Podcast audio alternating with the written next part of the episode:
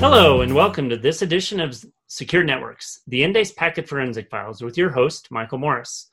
This week's special guest is Juliana Vida, Chief Technology Advisor for Splunk. Juliana, welcome. Thank you for joining.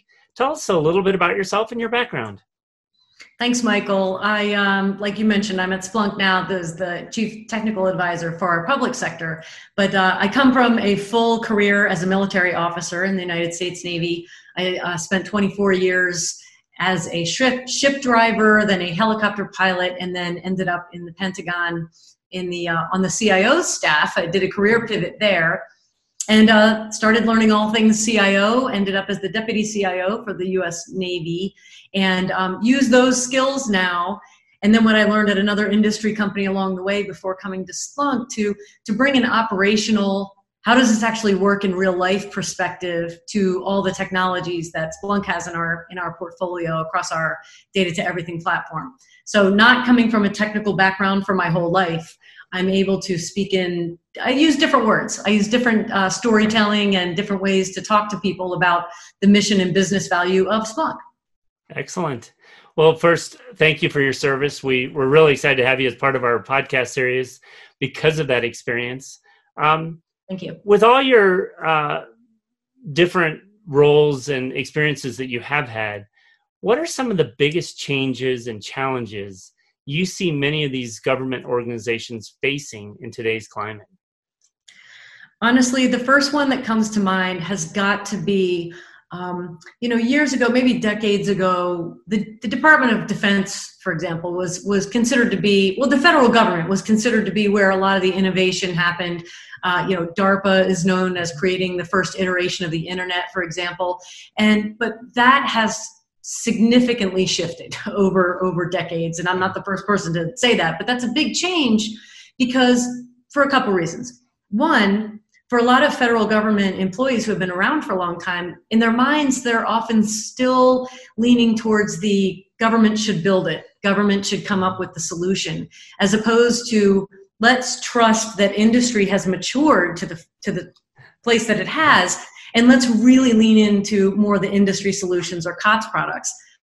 So, along with that mindset shift, is this just rapid acceleration of innovation of new products on the industry side that really the government can't keep up with. Um, the, the, government certainly has its expertise and certainly has its areas where uh, industry is, is we're, we're, better off backing off and letting industry you know take care of the, the policy and compliance and, and those kinds of things. But in terms of innovative technology we're just we're running so fast in industry all the time that we've got all these great mature technologies and it's it's um it's it's hard to get the government to often uh, accept those. For a long time that was because commercial technologies perhaps didn't have the robust cybersecurity capabilities built into them that the government needed and that the government needs. But that's changed too. But that's it's all changing so fast that it's hard for anybody to keep up and so I really think that those those dynamics are the biggest challenge that I see in in industry being capable or being able to move the government into a modern future. Excellent. No, so how do you feel? Um, how do you feel those organizations, especially with all that technical expertise and that, uh, frankly, security and networking know-how? How are they adapting and evolving to those those new dynamics and embracing you know technology vendors like us mm-hmm. as they move forward well the ones that are doing well are they're doing it well because they're bringing in different talent from maybe people who you know were from industry then they come into government for a while to do something mm-hmm. special or they started in government went out and came back in with and they bring that new perspective the fresh perspective new ideas just like any new person coming into your environment they always are going to bring a different viewpoint. Mm-hmm. and so the the agencies that are moving along the fastest do have um, not that not that people inside the government can't come up with innovative ideas but human nature is to just you know we live in echo chambers. We listen to the same voices. We follow the same leaders. But when you inject new voices or new experience that can really shift things you know and it can really um, rattle things up a little bit and get organizations moving faster. So the ones that that are leaning forward, that are partnering with industry, are doing that. I think because they're incentivizing new they're incentivizing people to act and think in new ways and to you know we hear the term fail fast you know try hard fail fast move on um, that i do see that taking hold more and more i do see more government agencies and leaders and, and people all throughout organizations getting more comfortable with it's okay that we don't have the next 10 years plan you know written in hard cement um, today it's okay that we iterate a little bit and make some changes and move forward and that really is is um, it getting more and more pervasive across the government right. and also the policies that are coming out in guidance you know like the, the cloud um, started out as the cloud first policy turned into the cloud smart you know guidance mm-hmm. those kinds of policy and guidance directives are helping to open the government's mind about needing to do things in a different way and embracing technology to a greater extent mm-hmm. no it's you made the comment about the um, the the 10 year plan uh, you know many of the agencies that i i have worked with which is much more limited than you um, just having any organization have that long of a plan is just in, incredible to me so right. the ones that are still struggling a little bit, and, and maybe not those just struggling, what are some gaps or or hurdles you see some of these entities still missing or not addressing, or maybe obstacles with uh, the technology industry as a whole, the commercial industry? Where do you see some challenges still there? Well, within the government, I would say internally inside the government, the ones that are are still not moving forward fast enough. I, I honestly think that the challenge generally and the gaps are cultural and personal. Um, they are let's take the military services for example just right. because that's what i know you know of course there's always going to be friendly banter between the army and the navy and the marines and right everyone and the air force you know but often that that kind of us versus them mentality often is very pervasive yeah. And it goes down to the point of, and, I, and I've seen it. I mean, I lived it for eight years in the mm-hmm. Pentagon, so I speak from a place of experience, and now I see it from the industry side, and it still exists in a lot of places where something as simple as if a policy about technology innovation, for example, is championed or published by one of the military services with the big S, Army, Navy, Air Force, Marines, the other services or people within there sometimes are just they're they push back. They, they don't want to adopt it because they might say, well, that's an Army thing or that's an Air Force thing.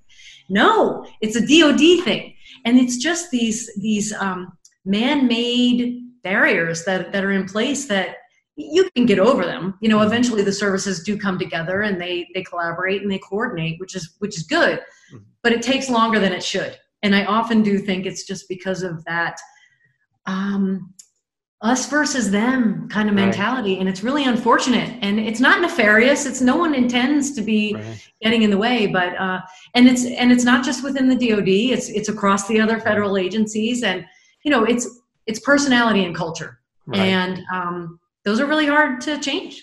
Well and it's it's interconnecting that with maybe the personality and culture of some of the tech vendors they're they're dealing with too which I, I think there's a lot of learning to go on that side as exactly. well Exactly. Um, I I recently uh, sat through and enjoyed your session at uh, SplunkConf 20, uh, right. where you did a, a video interview with uh, a, number of guests from uh, Customs Border Patrol and Protection, SAIC, DHS, mm-hmm. DHHS.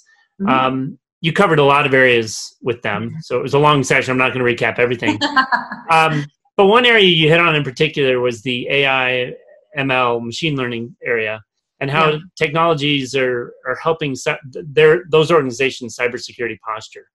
Yeah. My question for you is where do you think these technologies need to continue to evolve in order to frankly stay ahead of the threat actors? Uh, and what are the areas of risk for organizations with AI and ML? Well, I'll start with, uh, well, actually, I'll just start talking. Okay, so just like any other, um, you know, innovating new technology. I mean, it's not new, but you know what I mean. It's mm-hmm. one of the yeah. hottest technologies and trends on the market today. Um, there's a lot of complexity. There, first of all, they um, they tend to turn off people who aren't techie or they aren't they don't people don't consider themselves smart about technology or oh, I, don't, I don't leave it to the IT guys and, and they'll figure it out. Um, AI and ML would fall squarely, you know, in that. You know, artificial intelligence and machine learning. Ooh, you know, it sounds so so murky and, and you have to have a data science you know phd in data science to figure it out. Uh, no. So i would say that part of the problem with people adopting and then using ai and ml to their best advantage is that um, there's not a lot of common man conversation about what are we talking about with ai and ml until you start to explain in um, storytelling or you know everyday examples of what we mean by ai and ml so that's one uh, and that's back to a cultural barrier it's how do people yeah. talk about it the second thing though and one this is a risk i think if this notion of bias that's built into ai i think is a real issue mm. meaning an artificial intelligent solution let's call it a robot no let's not call it a robot let's call it ai just to keep it you know from the purists from coming yep. after me with sports and torches and stuff so an ai output is only going to be as good as the data that the human beings are putting into it. And then the machine learning algorithms that human beings build that you know kind of mature that ai well if those human beings are you, know if they are letting their normal human biases dictate what data put in how to build the algorithms you might not come out with the right solution you know that is agnostic or that is um, not going to be harmful in some way there's a there's a joke i heard um, you know in, in, the ai world and it's about this uh, you know if you asked a if you asked an ai to create the um, the world's best paperclip that you might end up with the AI saying, well, we have to destroy all of humanity because they are ruining the environment. I mean, if there's no environment, then there won't be any mines. And if there's no mines, then we can't make the metal. You get my point. Like, yeah. that's ridiculous.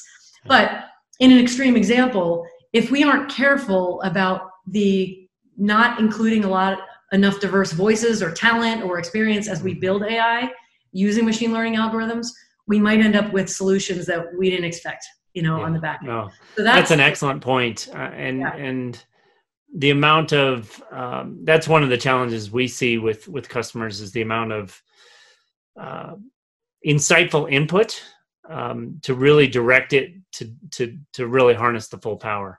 Yeah. Yep. Yeah, no, that's it can't that's be understated, really. I mean, and a lot of people think, oh, that's that touchy feely diversity stuff, and I wanted to say, oh no, no. and, you know, you and then you can just name your doomsday example that yeah. that is like you know RoboCop or whatever, where it didn't quite turn out the way yeah. the way they expected it to be at the beginning. Yeah, that's that's interesting because one of the areas, I mean, you mentioned how hot uh, in the tech industry AI ML is from a, a buzzword point of view yeah. One of the other really hot areas that, that we're running across a fair bit is SOAR, uh, Security Orchestration and Automation mm-hmm. um, and Response. Yeah. Um, and, and really one of the hottest areas of adoption. And, and many of those uh, solutions and platforms include AI and ML, but they're often very complex, uh, require a lot of integrations, and can be quite time consuming to deploy for, for delivering broad results. What are you seeing around SOAR in the government space? Yeah.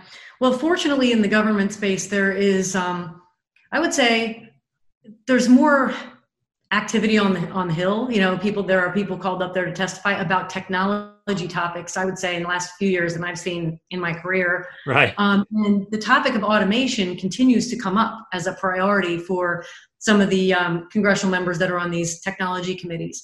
And so I think that's driven a lot of interest in SOAR. Automation is a part of that, but it's a big part. And people have really bought into what I agree is one of the best outcomes of, of automation, and that is, you know, getting the best bang for your buck, getting the most out of whether it's government workforce or products or the acquisition system or whatever it is.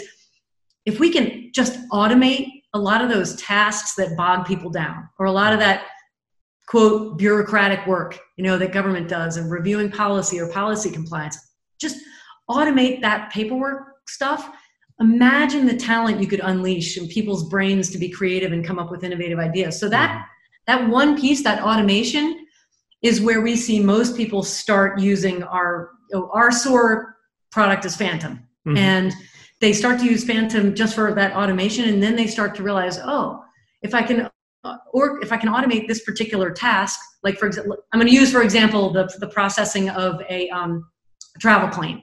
Mm. You know, if I can process the travel claim with an automate, you know, if I can automate that process, well, then I can orchestrate, which for us means playbooks. You build right. a playbook. If a person submits a travel claim, then you know, ka-chunk, ka-chunk, ka-chunk, the, the, the computer does these next 10 steps, and boom, out on the other end, you get, you know, a digital, clear travel claim that's approved and all of that. So they start with automation and then they kind of move out into these other use cases. That's what that's what I see. Okay. Um, but it's really nice to see that the language is getting into legislation. Not that all of us read all the language that's that's in the law, but just the fact that it's there, right. and then industry can kind of grab hold on that and um, you know continue to refine solutions and bring them to the government. Yeah, no, that's that's an excellent point. So, kind of stepping back a little bit, what are you seeing, or what do you think some of the basics that most successful organizations and most secure entities are doing that others can learn from? Well, the basics. So, in my view, from coming from Splunk, but also just as a person in the world who's paying attention to COVID and dashboards right. and you know predicting where the next spike is going to be, is an understanding of data hmm. as a strategic asset. That does not mean that everyone, again, everyone does not need to be a data scientist. I do not have a computer science degree. I have a history degree and a master's in leadership. And I work at Splunk at a technology company and I talk about technology. There is a place for everyone in the world to learn more about what data means to them in their lives, how they mm-hmm. protect it. You know, it would not knowing anything about data would be like going through the industrial revolution and not understanding how a light bulb works. I mean, honestly, it's that it's that basic. And so I think that the basic thing that successful agencies are doing is just opening a conversation about why this data thing is so important. Mm-hmm. You know, what do we mean by data protection? What do we mean by be a good steward and have cybersecurity practices? That I mean, it sounds so simple and basic, but that's really what it takes because, especially in the government, a lot of people have been doing their jobs for a really long time. Yeah, and they've been they're just like human beings. We like to do what we're doing and get good at it and and not rock the boat. And the longer someone has been in a job, doing the same thing, the less inclined they are to learn something new. So the agencies that are doing well are just making it simple, you know, just explaining to people why they should care about this. And then they can move on to the advanced use cases and, and getting people, you know, excited about all the other things that data can do. But an understanding of data as a fundamental element and a strategic asset, crucial. Oh, that, that's an excellent point and probably good for many of us to uh, remember the keep it simple yeah. stage. so, Julianne, well, last question for you. Uh, um, and one thing I always like to leave our listeners uh, when we talk to experts like yourself what do you recommend the one thing they look out for or think about over the next six to 18 months in this really dynamic, ever shifting battle for cyber and network security? What's the one mm-hmm. thing you think they should really be paying attention to? I think the notion of privacy is going to continue to eat our lunch if we aren't careful. And um, fortunately, there's technologies out there that can that can provide data pri- privacy, you know, mm-hmm. capability. But that not being able to trust that your data is coming from where you think it's coming from, or that the picture you see is actually the person you think it is, that to me is like a uh, a, a, a really scary threat. Mm-hmm. And so just paying attention to the conversations about that and i don't mean on social media uh, that's probably not the best place to learn about data privacy but maybe actually picking up a book or, or talking to an expert or something i think we all need to be a lot smarter me included I, I have a lot of trust in you know whatever data protection lock I have on my phone to like actually keep me safe. And, and I probably shouldn't be as trusting as I am. So I would say that. I mean, if you're going to dig into something as like, hmm, I should really learn about something, I would suggest data privacy.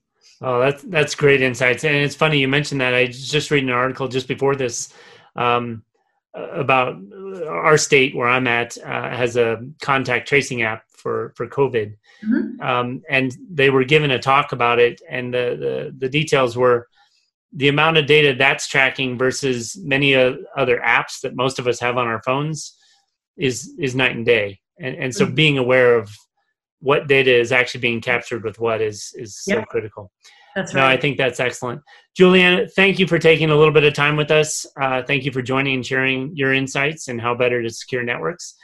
We ask our tuners, our listeners, to tune in next time for another edition of the Endace Packet Forensic Files.